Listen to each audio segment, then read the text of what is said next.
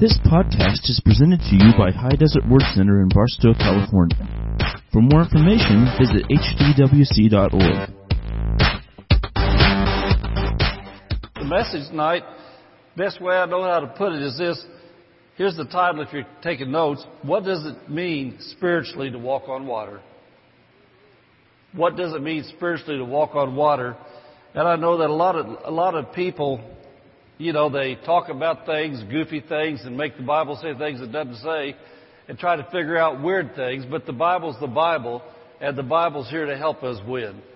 And you know, a lot of things in the Bible uh, are ways that things that we can do what Jesus did, but a lot of things there we need to see what He's telling us really to help us be able to win in life because uh, God wants to raise up people that are stable and not goofy.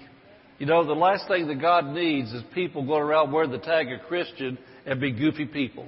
Where people look at it and think, man, these people are weird. It's okay to be weird if you're weird in the right way for Jesus. It helps bring people to Jesus. Amen.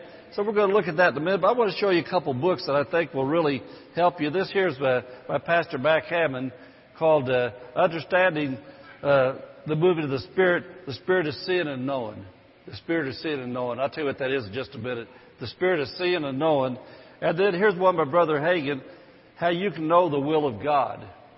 And that book there is the one that guided her and I to get married. We were seeking God about what to do, et cetera, et cetera, about really, did He really want us to get married to each other? And so anyway, God led us that book there, uh, 30, what, 36 years ago. And we got that book, we studied it with our Bibles and saw things, how to know what God wants to do personally in our lives.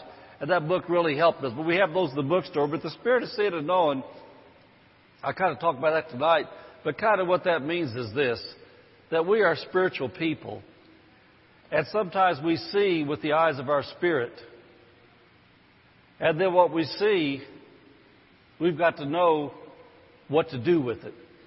And, you know, there's lots of verses I can look at. I don't know if I will or not. But the thing is, we as Christians sometimes get a glimpse of things in the Spirit, especially in times of worship, times of deep fellowship the Lord, your prayer closet, hope, your Bible, things like that. Sometimes because God in eternity knows no time. Eternity has no time.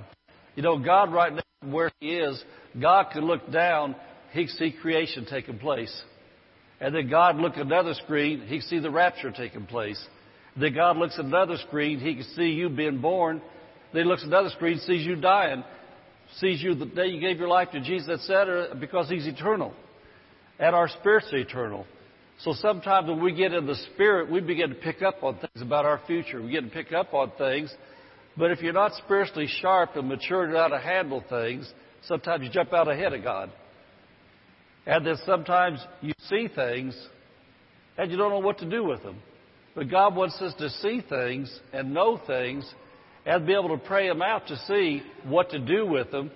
And then, of course, anything in the kingdom of God God wants you to do, we walk by faith and not by sight. We've got to know what to do, how to step out. And so there's some things that I, I want to I want to look at in the Word of God. I'm going to look at that story about Jesus walking on the water and Peter walking on water. But I got so many things I can mix in with it that I uh, I just want to show you something about what I just said to help you understand a little bit. Then we'll get to that story. Look at 1 Peter chapter one. Amen. First Peter chapter one. We're living we're living in some times that God wants His people to grow up so He can show up. And so He can show off and do some things in your lives and in your families. God wants to do those things. But First Peter chapter 1, verse 11 and 12, and this passage is really good, but it kind of explains to you a little bit about what I'm talking about.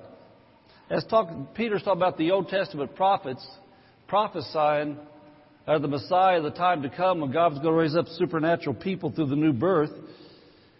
And he says this, uh, that they were searching what or what manner of time the Spirit of Christ which was in them did signify, or what he was showing them. It says, would it testified beforehand the sufferings of Christ and the glory that should follow, uh, to whom it was revealed that not unto themselves, but to us they did minister the things which are now reported unto you by them that have preached the gospel unto you by the Holy Ghost sent down from heaven. And so he's telling you right there that those prophets in the Old Testament, they got the glimpse in the spirit of hundreds of years ahead of time, and they saw Christ coming, but in the spirit, they thought, wow, is this now? Is this for later? What is this? And our lives, we start to get glimpses of things sometimes. We don't know, wow, is this now, this later? And I know that I was listening to Brother Hagin preach on a, on, on a thing the last couple of days, and I heard Brother Hagin talking about that when he answered the call of God in his life, if he saw what all was involved, he said, wow, I don't know if I could have ever done it if I'd have seen this now, what's going on now. And so God shows us things, but He shows us what we can handle. But sometimes we look at it a little closer than what we should have, and we can get ourselves in trouble. But we want to be able to walk with God, to keep on growing, keep on expanding our influence as believers as ministers, because when this is all over with and we're out of here, nothing's going to matter about how great a house you had, how great a car you had, how wonderful your, your, your, your pension was, or any of these other things like that. All it's going to count, you're going to get to heaven. You're going to look around, you're going to say, man, I want to make sure my wife's here. I want to make sure my kids made it. Boy, it should be nice to see dad and mom here, because when you get up in heaven, that's forever and ever and ever and ever. But we on earth need to walk with God in the way that God can do all He wants to do. You remember Ephesians 3.20 says He's able to do exceeding abundantly above all that we can ask or think. It doesn't stop there. There's not a period there. It says, according to the power that worketh in us. According to how much of Him He lets work in us. And that's what we as believers have got to more and more do is get us out of the way so He can have His way. I want to say that again. We've got to get us out of the way so He can have His way. Now look at 2 Corinthians chapter 5. 2 Corinthians chapter 5. I want to look at a couple things here that'll, that'll clarify that before we look at the story of Jesus and Peter. 2 Corinthians 5. I'll see which verse I want to look at here. okay, uh, let's look at verse 6.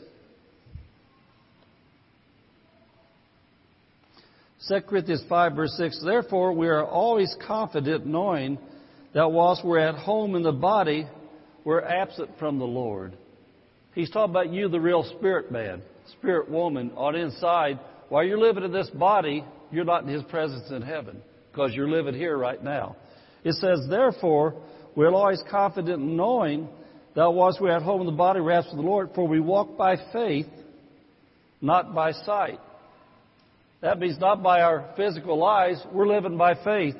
And in, in that, I'm thinking about this. You know, when I was praying a minute ago as we were opened up after the worship, I said, Lord, I want to thank you. My name's written in the Lamb's Book of Life. These eyes have never seen that book, but these eyes have seen that book. I know my name's in it. Amen. Amen. I know that when I get to heaven, I have a mansion that I'm going to live in in heaven. I'm going to walk on streets of gold. I've never seen those with these eyes, but these eyes have seen that mansion. These eyes have seen that uh, the streets of gold. These eyes have seen that river run down the center of heaven. These eyes have seen the multitudes and multitudes of saints that are in heaven ahead of me. These eyes see Grandma and Grandpa up there. These eyes see other Grandma and Grandpa up there. These eyes see my brother up there. These eyes of mine see your loved ones that I've seen go before you, the little babies as well as the old people. They're there. That's real. Because the Bible says so. And I walk by faith and not by sight. I know, I know what's there. I know what's going to be there when I get there. But at the same time, that same Bible says we walk by faith, not by sight. There's lots of things right now in our lives that God says we can do, He expects us to do, and He wants us to do. But if you get stuck in the arena looking with these eyes and shutting these eyes off, put blinders on, you'll never do it. That's what we're talking about. God wants us to begin to see how to step out and walk in what He has for us. Then verse 8 says, We are confident, I say, and willing rather to be absent from the body and to be present with the Lord. And so we know that when we leave this body, We're with Jesus. Body lays down, we be with Jesus. But the thing is, he says right now that we're walking by faith because we're with Him now. We can't see Him with these eyes, but He's there. And we see the, the promises, the Bible facts, the things the Bible tells us, says it's ours. And you know, to me, one of the, one of the greatest things that I can see Pastor Dave kind of talk about tonight, but it baffles me. This absolutely baffles me. Not just as a preacher, but as a Christian. How can Christians be so stupid to not tithe? That baffles me. Malachi chapter 3, God said, You bring the tithe into my storehouse. He didn't say you mail your tithe to a missionary. He didn't say you give it to the Red Cross or you help the disaster people. God said, You bring your tithe into my storehouse, said, I will open the windows of heaven, pour out my blessing on you, not to receive it. He said, I will personally rebuke the devil for your sake. God said that. And so that baffles me how Christians, that's just such, such a simple walking by faith thing and not by sight, how Christians can say, I can't afford that. Because once they step out and do that, they're walking on spiritual water. They're walking on water into this faith world that God says, wow, I got a new roof for you. I got a newer, newer car for you. I've got this mate for you. I've got your children taken care of. I've got you taken care of. But it takes Christians obeying the God they can't see by the words that He speaks to them to do it. Amen. I'm, I'm sorry if that came off me. It wouldn't that be mean. It just baffles me the things I see the Bible says to do that Christians don't do. And it changed their life forever. So I, so I pray in Jesus' name tonight, I'm going to say something that's going to help you to be able to see something you can do to begin to walk by faith and not by sight. Let me tell you another way to say that verse that I like to say it. The way I've said it to myself for years and years and years and years. How do many know how faith comes? By hearing what? The Word of God. Romans 10, 17. Faith comes by hearing the Word of God. And so I like to say it this way. I, I walk by the Word, not by my senses. My senses tell me what I can't do. The Word tells me what I can do. And so I make my decisions not by my senses, but I make my decisions by the Word. So to walk by faith is to live by the Word and not by sight only. You can't lay down your senses. There's things that your senses are good for. What are your senses? What you see, what you hear, what you taste, what you smell, what you fear, what, what, what you feel. Uh, if you're coming down the road and you hear a siren coming or a big semi blowing his horn, you better stop and look around. Your senses trying to warn you something. Amen. You, if you're in your house, you know, you might, some, you might say, hey, you smell something? You smell something burning? Hey, you smell that? Smells like something's burning. What is that? You better get and find out what it is. But also, your senses will stop you in the spiritual arena for doing what God wants you to do because your senses put fear on you about decisions you've got to make. Amen.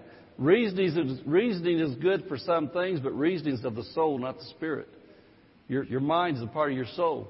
And so sometimes you could reason yourself right out of why you can't get that job. You could reason yourself out yourself out of why you can't be healed. You could reason yourself out of why you could never marry that person that God's put on your heart. You could reason yourself out of why your kids could never go to that school. You could reason yourself out of why you could never move into that better neighborhood. Your reason will get in the way. But God says He wants us to walk by faith and not by sight. And faith is not goofy. And faith isn't blind. Faith is seeing. Faith is seeing and knowing what God has to say. And so I want to look then at Matthew chapter 14, and I think this really, really helps. And, you know, when the Lord gave me this, matter of fact, I get to this morning early when I was up praying. Look at Matthew 14. We'll start at verse 22 in just a minute. But when I, when I wrote down the things that He gave me to write down, He told me what this is to walk on water and to walk by faith and not by sight. And here's what I wrote down that means to step out of your comfort zone and obey God's word from the Bible and personally to you to fulfill His plan and purpose for your life. I'm going to say I'm going to say that again because this is what we're going to get out of this message tonight. This is the goal for you to see how to do this. To step out of the water means this: to step out of your comfort zone and obey God's word from the Bible and personally to you. It wasn't in the Bible, thou shalt marry Janice. Wasn't in the Bible, thou shalt marry Bernie. But in our heart, He put it in our hearts. And because of obstacles at the time and things, we had to know from God that that's what He wanted to do so we could step out and walk that direction to do what God wanted us to do. God spoke that to our heart, and we had to step out by faith to be able to do that. And you know, I think about, I was thinking about a minute, I'm going to finish that definition again, but I was thinking a minute ago about some people today in modern times that God said, for example, back in the book of Genesis, He said He wants mankind to be fruitful multiply and replenish the earth. And modern day Christians try to figure by money if they could afford to start a family. When God said do it. They try to figure, can we afford another baby? Maybe you can't, but God can. Amen. He's the one that said it. And that's a word from God that He's never taken away. God wants people to get married and to have babies. God said, populate the earth. And can I tell you what a better world this would be right now if we had more Christians than we did other people right now? If the Christians start obeying the Bible and having some babies? Wow. Well, what a bunny trail that was. Baby dedications next year, nine months from now. Amen. And so this definition again means to step out of your comfort zone and obey God's word for the Bible and personally to you why? So he can fulfill his plan and purpose for your life.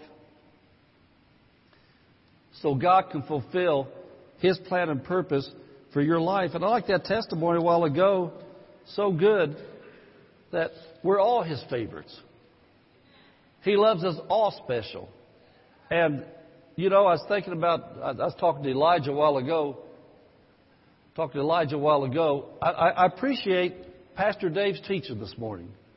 You know, Elijah now is starting off in life as a man and, and stepping out in the world, stuff like that. Very intelligent, graduated with, he's probably got a super duper IQ, about 10 times smarter than mine.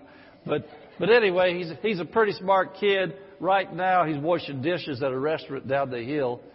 And, you know, that, you got to start somewhere. But the thing about that, Pastor Dave preached this morning, he started off 15 years old frying chicken at a fast food down in Martinsville, Indiana. And man, his next promotion was big. He got to go to our Carl's Jr. there, it's called Hardee's there, Carl's Jr. making biscuits. But he really got promoted.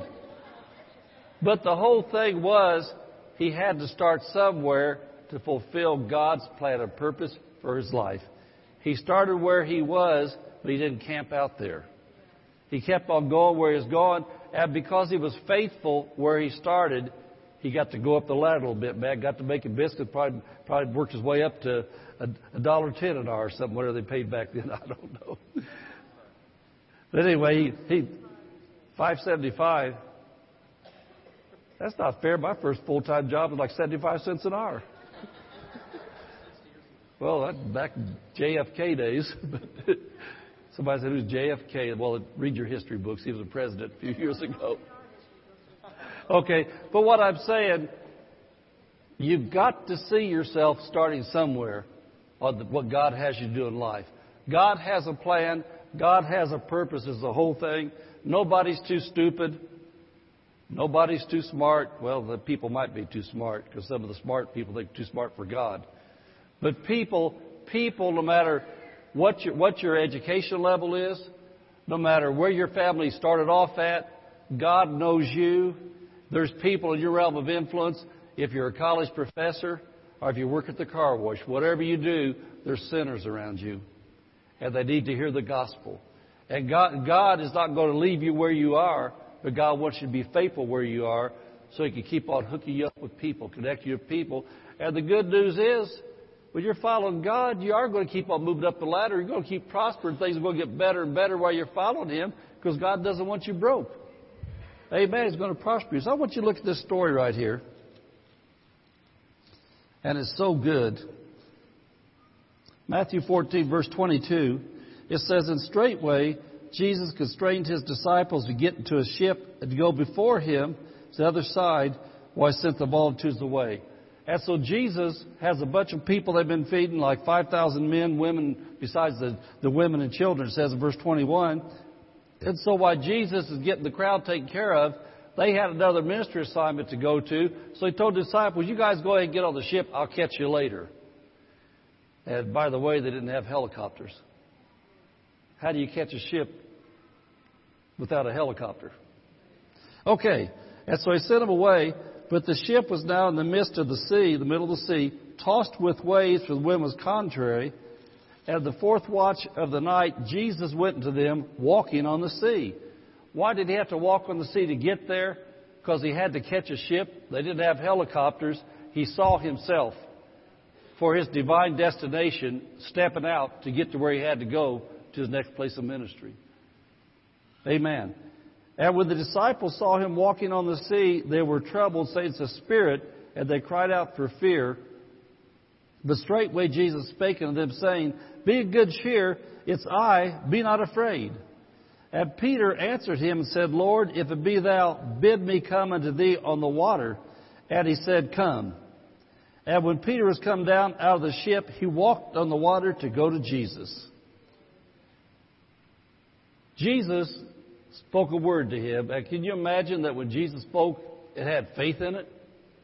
Well, Jesus speaks to our hearts today. Jesus might tell you, go put that application in. You know, I think about uh, Donnie the contractor. Might say, go put that bid in again. Go do that bid. Well, Jesus speaks to your heart, whatever it is, it's up to us if we're going to take the chance, if we're going to step out on it. And so, and so Jesus, when he lived on the earth, he defied the laws of nature over and over and over and over again. Not just to do things so we'd have Bible stories of modern times. He did things in following the plan of God to get from place to place with what God called him to do. Jesus didn't have the mental blocks about why he couldn't do things. You know, as you study the Gospel of John, over and over and over and over again, Jesus said words like this. He said, I only do what I see my Father do. He said, I only speak what I hear my Father say. Jesus said, Me and my Father are one. I do what He tells me to do. And when you read John chapter 17, that's the longest prayer of the Bible, probably, when Jesus prayed that whole chapter, John 17.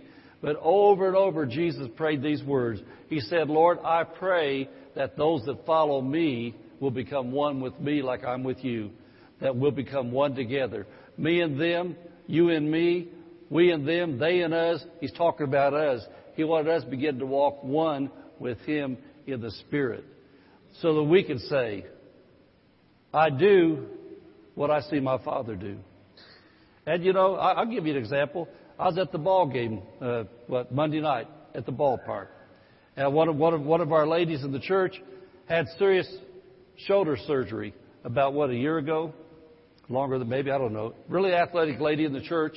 And uh, been having trouble. It was a little bit better, so she thought she was going to go play. So she cut the ball game to play on Monday night. And the first inning, she's talking about, oh boy, oh boy, what I do, what I do. And she's over there standing trying to get her stuff moving. And I'm sitting in the bleachers over here, and here's the spirit of seeing and knowing what I saw my father do. Spirit of seeing and knowing. I saw her over there by the first base dugout, and I just kept seeing myself going over and laying hands on her shoulder. Well, that's always a nice thing to pray, but when God shows you praying for somebody, it's a more nicer thing. So I walked over to her. I said, Let me lay my hand on your shoulder. As soon as I laid my hand on her shoulder, it lit up with fire. I mean, it was hot. Like that. And I told her, I said, Did you feel that? I said, Yeah, I felt that. I said, That was the power of God. I said, You just really, really got an injection. And I said, I want to tell you something. God just did something for you, not just for this ball game. But I said, You hold on to that, the words out of your mouth. I said, You keep thanking Him for it every day. You thank Him. If the devil tries to bring things back on you to tell you that. Uh, you know, that you still got what you had. I said, you thank God that uh, He healed you. Anyway, was it next time in service? Well, she's in service Wednesday night. She comes Wednesday night. She gave the testimony that she played that night and said it felt like she had a new shoulder. Said everything was all gone, everything healed. Said, man, it hadn't felt like that since she had that trouble a year ago. And what I'm saying is this. I stepped out on some spiritual water, do what God wanted me to do. I left the bleachers. I went to the playing field, walked up to a player. I laid my hand on her shoulder. And when I did, I showed up, God showed up, healing showed up. The woman got healed. That's what God wants us to do. He wants us to see and to do what we see ourselves doing. That is in line with the Word of God. That's in line with the Word of God. And so, and so, uh, that's fulfilling, that's fulfilling my ministry of healing, but fulfilling the ministry for her of being able to do the person she's supposed to be because she's, she's, she's been a trainer in things and physical things. And she needs to do what God wants her to do to be able to help people. Amen. To be a blessing. And so Jesus, it fulfilled divine destiny. He stepped out of his comfort zone and began to walk on water. And so, what you notice in verse, uh, what is it, verse uh, 28 again? That Peter answered, If it's you, tell me to come on out. he said, Come. And so Peter came down out of the water and he began to boat began to walk water. Peter was a serious follower of Jesus. How about you? I want to say this again. Peter was a serious follower of Jesus. How about you? You know, what does Jesus put in your heart to do? You need to do it. I want you to hold your place and look at a couple verses here because Peter stepped out in faith at the words of Jesus. Jesus was there and just spoke one word, come. And so there was enough faith in that word that when Jesus stepped out of that word, he walked on top of the water too. When he stepped out of that word from Jesus. And so look at John chapter 14, verse 12. John 14, verse 12. I don't know about you, but I take Jesus at his word. I have for over 37 years. Take Jesus at his word and believe that if he, if he said it, he meant it. If he said it to me, I can do it. John 14, verse 12, Jesus said, Verily, verily, I say unto you, he that believeth on me. Well, in my Bible, I circled that my red pen put yellow through it. He that believeth on me. And right beside it, I wrote these words. This means me because I believe on Jesus.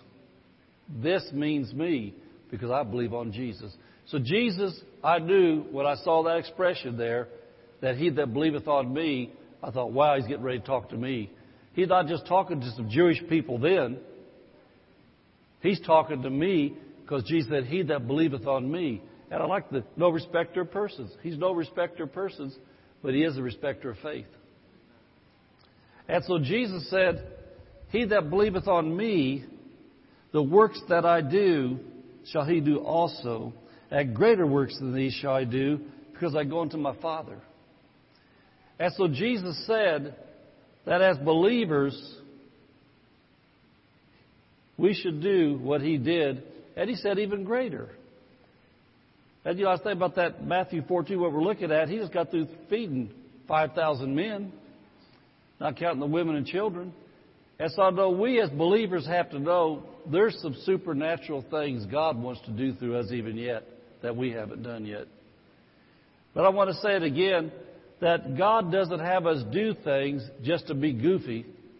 God has us do things to fulfill His plan and purpose for mankind.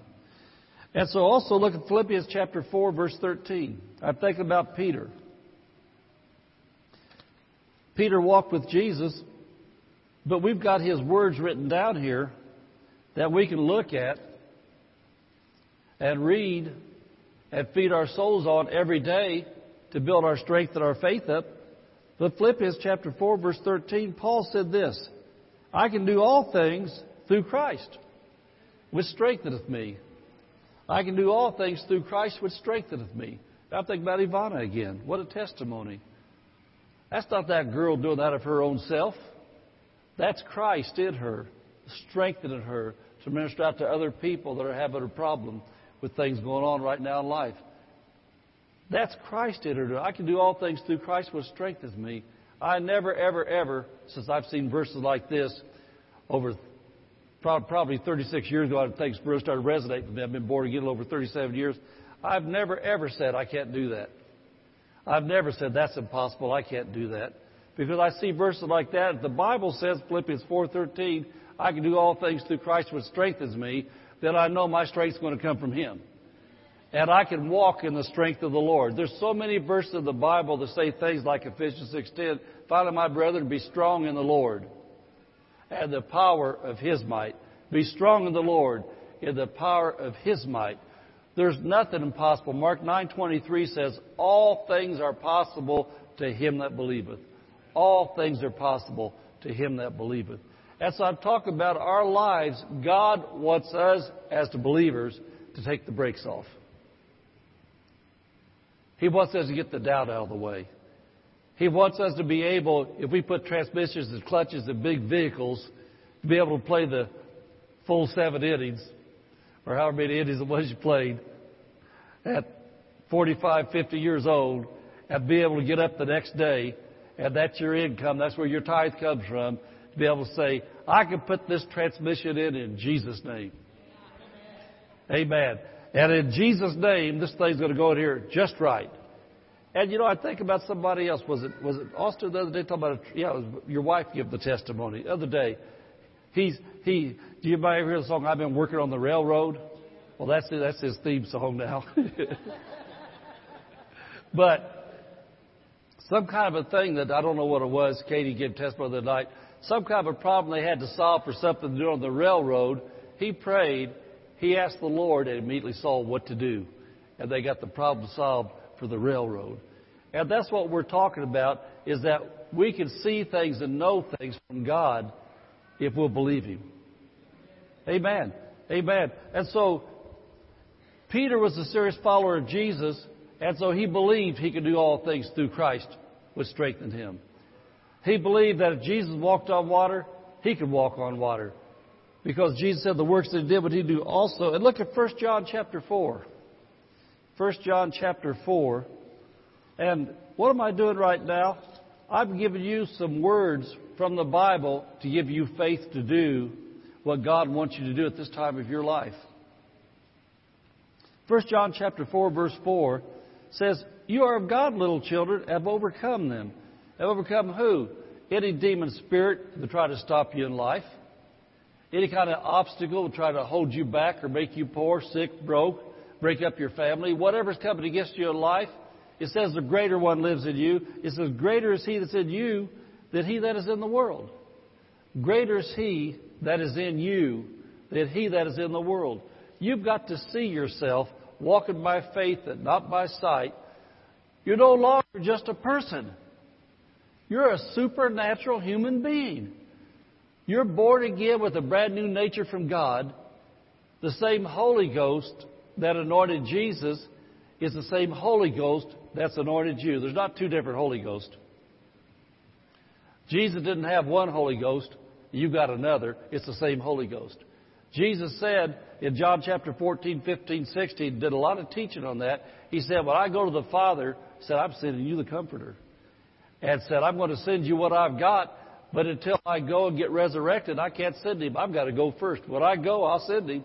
And so then, all around the world, we're called Christians because we're little Christ like ones. He's Christ, but we're Christ like ones. And so, and by the way, Christ wasn't his last name. Christ was who he was, the Messiah. And Christ comes the Greek word Christos. It means anointing. And so Christ was the anointed one, and you read different passages there where the demons cried out, Jesus said, We know who you are, you're the anointed one. Well, see, when the devil sees us, he sees that anointing too, but he tries to get us to block it so it doesn't work in our lives. And so, greater is He, the Holy Ghost that anointed Jesus, is the Holy Ghost that's in us, anoints us, than He that's in the world. And so we can do all things through Christ which strengthens us. And there it is again. We can do all things through the anointed one. His anointing which strengthens us. We've got to see that.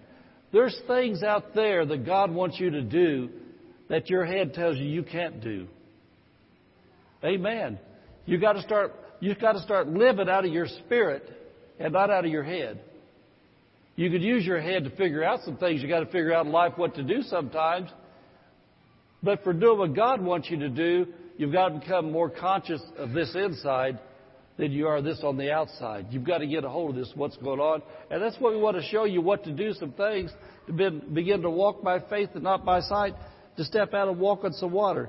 And so we must get God's Word, words like these verses look like, that looked at tonight, into your thinking process. You've got to start thinking. Greater is He that's in me than He that's in the world. You've got to start thinking. I can do all things through Christ which strengthens me. You got to start thinking, in the name of Jesus, I can do what Jesus did because Jesus said I can. I can do what He did.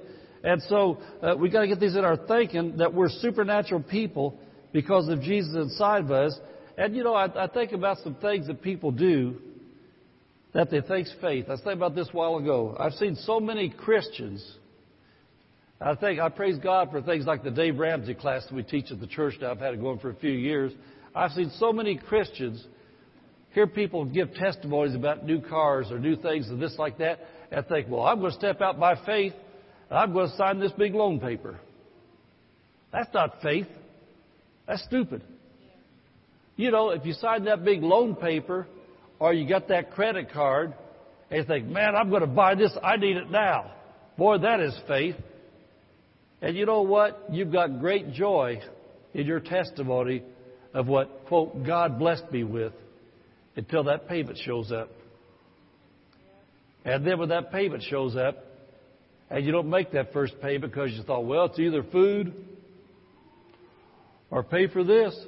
Well, all of a sudden, that blessing God blessed you with, not a blessing anymore. That's not faith. It's not faith. It's not faith to throw your pills away. It's not faith to step on your glasses to try to make God do something for you. God is not going to do something for you because you think you're going to force His hand. It's faith when God puts things in your heart from His Word that's in line with His Word that you begin to step out in that direction, head that direction that God has you to do. It's not faith to have a perfectly good job and walk away from that job into the unknown of something not going to take care of your family unless you've walked with God long enough that you know His Spirit in your heart with His Word is going to be there. Amen? And so I want to look at this story here now of Peter walking on the water. Go back to Matthew chapter 14.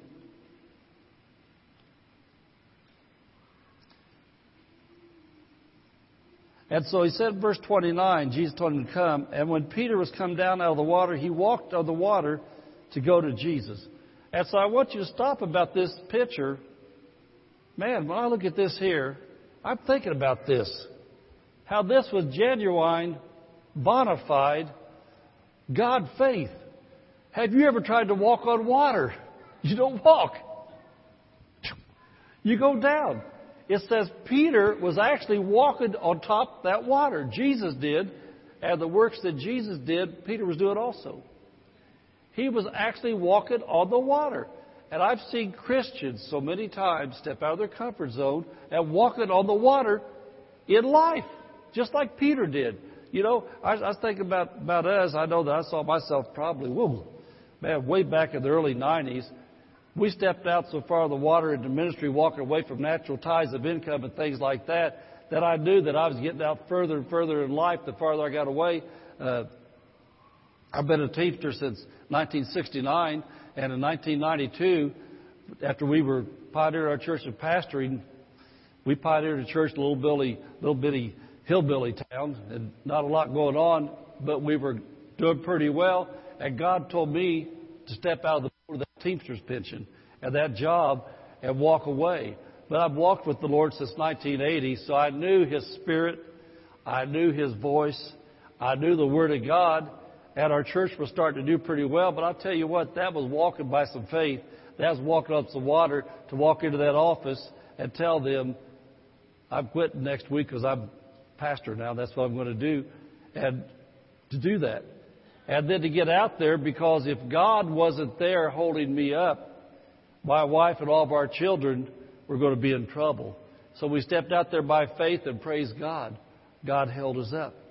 But we were walking on water and that each phase of the way over time, when God had us, when God had us to pack everything up from Indiana and put it in one truck and drive to California, we thought, wow, we're getting further out all the time.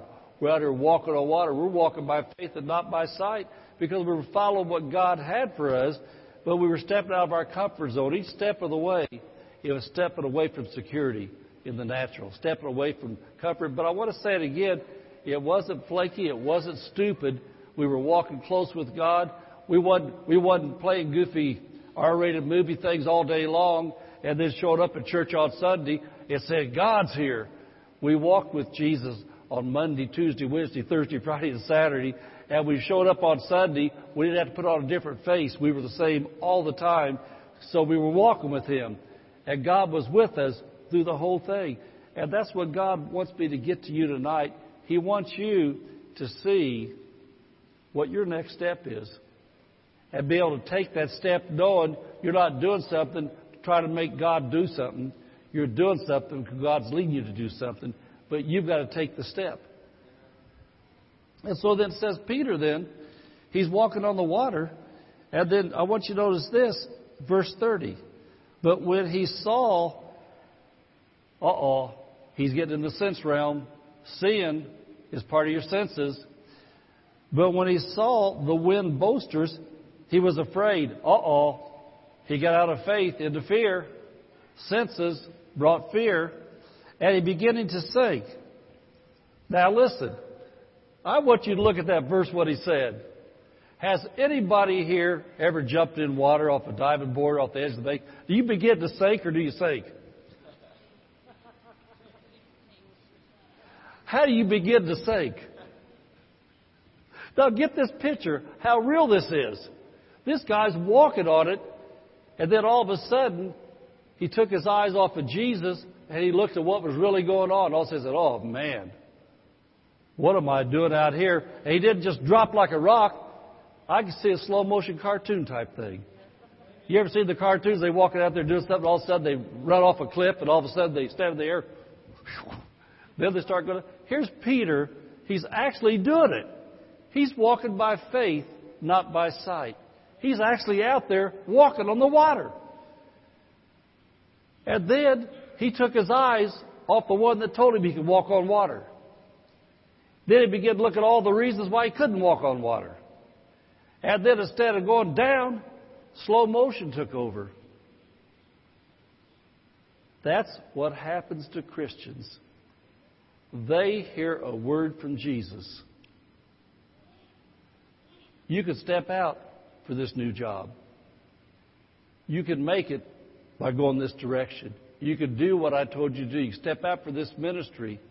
And so then they've got their hearts swelled up with faith, and then they get out there, and the devil throws a little bit of wind around them, a distraction. Throws, and they begin to look at it. But you know what? When we started doing this, we didn't figure this. Man, we didn't know these boys going to get bigger and eat that much. Man, we didn't know Andy's going to be a teenager and have to have all these girl stuffs. We didn't know that. We stepped out that. We didn't know the church was going to grow is going to have a bigger building, pay more for lights, and pay more for the stuff. We didn't know that. No, each step of the way, we kept our eyes on the one that told us, I want you to pastor. We kept our eyes on the one that told us that, hey, you be fruitful, and multiply. You have all those babies. I'll take care of those babies. We didn't take our eyes off because when the bills begin to come sometimes, that was like the wind blowing. What are you doing out here? Well, I can always go back to a truck. I think about all the times I was so tempted when the wind blew to quit walking on spiritual water and go back and let God take care of the church. But I knew I always had to get back the one that told me I could walk on water. And that's what I'm telling about you. If you're stepping out in things God wants you to do, you got to keep your eyes on the one that told you to do it. You get to look at the circumstances. The devil's the one that'll throw you circumstances. You're the one that's got to overcome the circumstances. You're the one that's got to find out what Jesus said to do to stay walking in the water. Amen. And so I want you to see this again that Peter began to walk on the water, but then he saw, he started looking around at all the reasons why he couldn't walk on water, all the reasons why your business isn't going to make it, all the reasons why you can't keep that house, all the reasons of this job. Well, I think about think about Joshua. Man, I'll tell you, think about this. This is a miracle on Joshua's life on his job. Josh works for a big company that's that's a world, world worldwide country company. You guys all heard of the company and everything like that. But anyway, long story short, how many know the last few years all this downsizing of jobs and overseeing jobs, letting other people in other countries do our jobs? And I was joking with Julius the other day. He's talking about over in India how they don't have internet and all that kind of stuff. I said, yeah, but if I have trouble with my internet and I call, how come I talk to you Indians in India?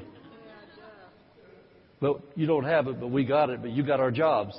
And I wasn't being mean or anything like that. He told me one time when he was staying in a hotel in India at the airport he went back to his town, said he had trouble with his whatever he was doing on his charge card stuff. And so he called the American number and then he talked to an Indian because he recognized the accent. And he said, I looked at the building across the way because he knows technology things in India. He said, let me ask you something. I was called this number, supposed to be in Oklahoma, wherever it was. But are you at such such a building in such such city? And He said, Yeah. He said, I'm looking at your building right now from where I am. but he's called he's called an American number, American card, but they had it. And so Joshua, on his job, he started off in Denver, Colorado with it. Then the Lord sent him to California. I call him the CEO of this company. He's the CEO of Barstow for this branch. And so in his job there, where he is, lots of people, since he's left there, have lost their jobs, but the company's still worldwide and growing because they've downsized the jobs and sent them everywhere, but taken away the American jobs.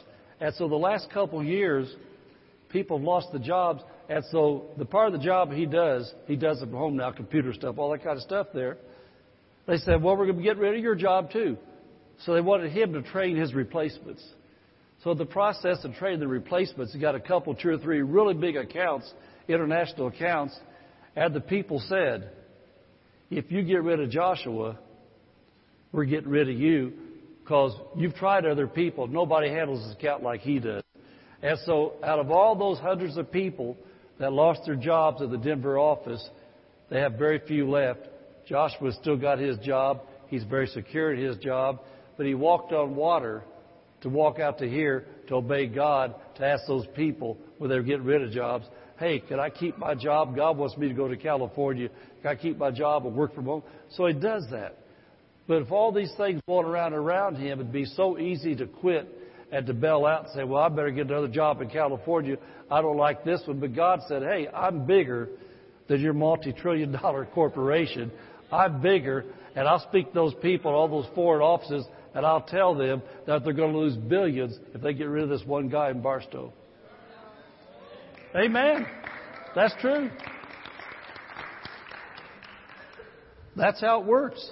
And so you see then that, that, that Peter, it says Peter then was afraid and he cried out. And of course, Jesus is always right there. It says that Jesus then uh, stretched out his hand, caught him, said, O thou little faith, wherefore, wherefore, wherefore didst thou doubt? And when they were coming to the ship, the wind ceased. Now, I want to look at another passage here to help you then of what to do when you step out in faith. You get out of your comfort zone and you're out there and the challenges come. Look at Hebrews chapter 12. Hebrews chapter 12. What you've got to do when the challenges come. And you know something, we're going to look at verse 1 and verse 2. Something we've got to always always, always realize in the spiritual arena, there's not just God and the Holy Spirit and Jesus and the angels. There's demons, the devil, Satan. There's spirits out there that are that, that, that, that are opposed to us. They don't want us doing what God wants us to do, and we're in a spiritual warfare. And you know, we don't go around looking for demons behind every rock, but they are behind every rock. But we don't get so devil focused that we become less Jesus focused. But we don't ignore Him either. We don't ignore Him either.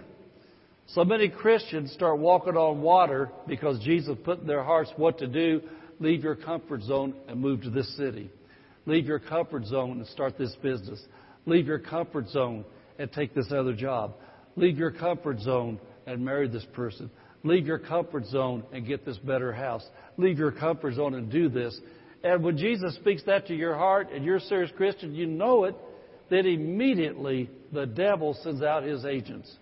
They try to blow those winds against you. You see the winds, you see the waves, and then you begin to reason.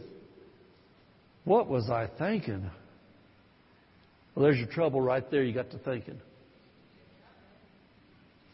And when you got to thinking and you got to reasoning, you begin to leave the faith zone and you got back into the physical arena. And you got to the physical arena, you begin to take your eyes off of Jesus. And then, now listen to this. You know, a while ago I pointed that out about it says Peter began to sink. Your life doesn't just crash in one day then all of a sudden because you got fear on you. All of a sudden, you begin to sink in what it is you're doing for Jesus, what you trust Him for. You don't just all of a sudden, man, one day, wow, all over. No, you start going down slowly. And you've got to get your eyes back on Jesus. Hebrews chapter 12, verse 1. Wherefore, seeing we also are compassed or surrounded about with so great a cloud of witnesses, let us lay aside every weight and the sin which does so easily beset us, and let us run with patience the race that is set before us. You notice there that he said, lay aside weights and lay aside sin. Well, see, there's some things that aren't necessarily sin, but they're weights. They slow you down. They're time stealers. You know, I know that for me, about three years ago, I sat in a missions conference up in Visalia, and just the pastor, the, wasn't the pastor, wasn't the pastor there, he's a pastor from Ohio, or no, no, actually it's Pastor Gatlin. He was preaching, and just while he was preaching, whatever he was talking about, I got convicted about the Facebook app on my on my on my iPhone. I got convicted about the Fox News app on my iPhone. And so I took them off my iPhone. I man, these things are weights. They're there all the time, and all I have to do is just punch that Facebook thing up. I've lost a half hour, 45 minutes, an hour just stupid stuff, trying to find something edified that wasn't there. Or I look at the Fox News thing, alerts come across my phone. And see, I thought, wow, I want to read that. How'd I go there? And next thing I know, man, I've lost another hour just off stupid stuff. I thought, man, the only way to deal with this temptation is get rid of it. So I took those off my telephone, off my iPhone, and they're not there anymore. That'd been three years ago because they were weights. They weren't necessarily sin, but they were weights. They were slowing me down. They were weighing me down, stealing my time so I couldn't be effective. And I, I look at Facebook sometimes, but it's not on my phone like that. And sometimes I see what's going on in the news, but not like that. They're slowing me down. So we as believers have to know to keep our eyes on Jesus, not to begin to sink. There's some things sometimes we have to make adjustments, have to make changes. And so you need to look at your lives.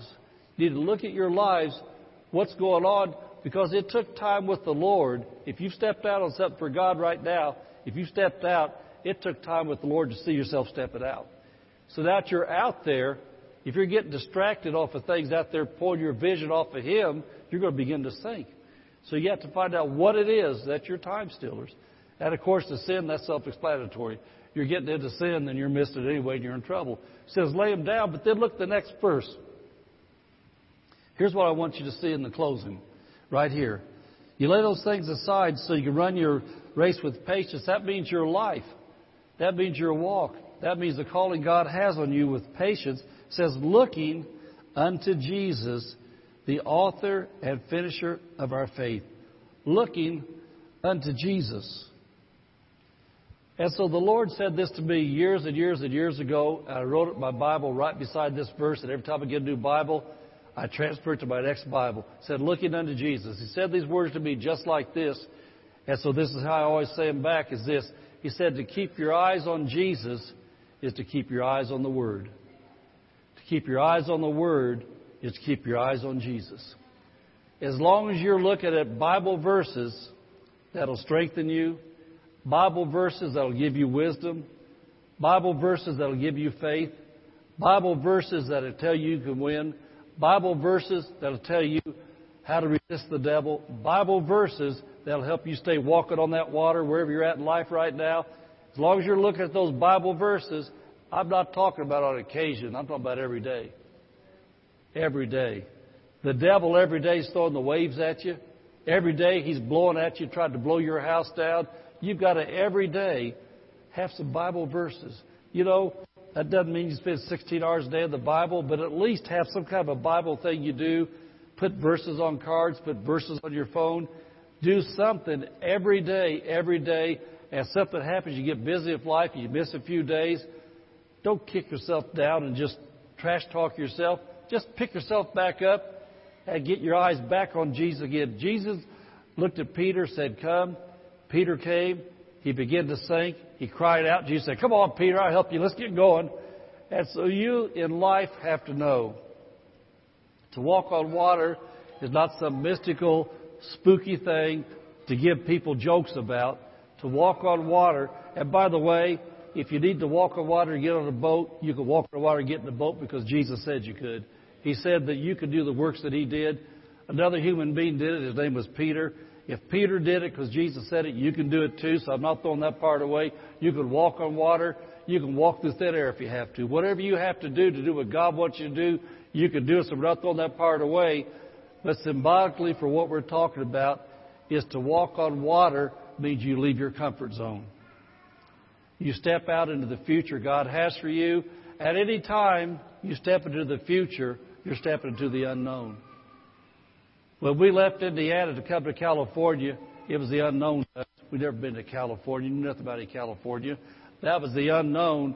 And in the natural, it was very fearful to us, to tell you the truth. It was fearful to leave where we'd been all of our lives to come out here, but we knew our eyes are on Jesus. He's sending us to California.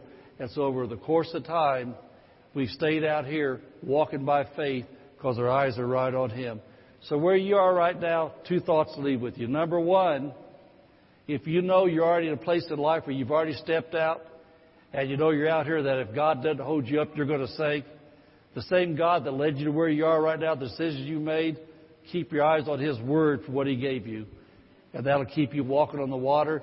Number two, if you're in a place in life right now where you know you're at a crossroads, you got decisions going on in life, you've got to make a choice, Pray. Look at the Bible. Find out from the Bible strength you need. Step out in what God's put in your heart to do when you know it's God. And if you're married, it's best to have both of you working together in it. If you're both believers, you look together what the Bible has to say. You pray in faith. And then when you step out, keep your eyes on the same Jesus that told you to step out. And when you do that, God will hold you up. Amen. And so that's what the Bible means spiritually to walk on water. You leave your comfort zone, step out into what God has for you. Does this help anybody? Amen. Amen. I hope it did. I hope it did.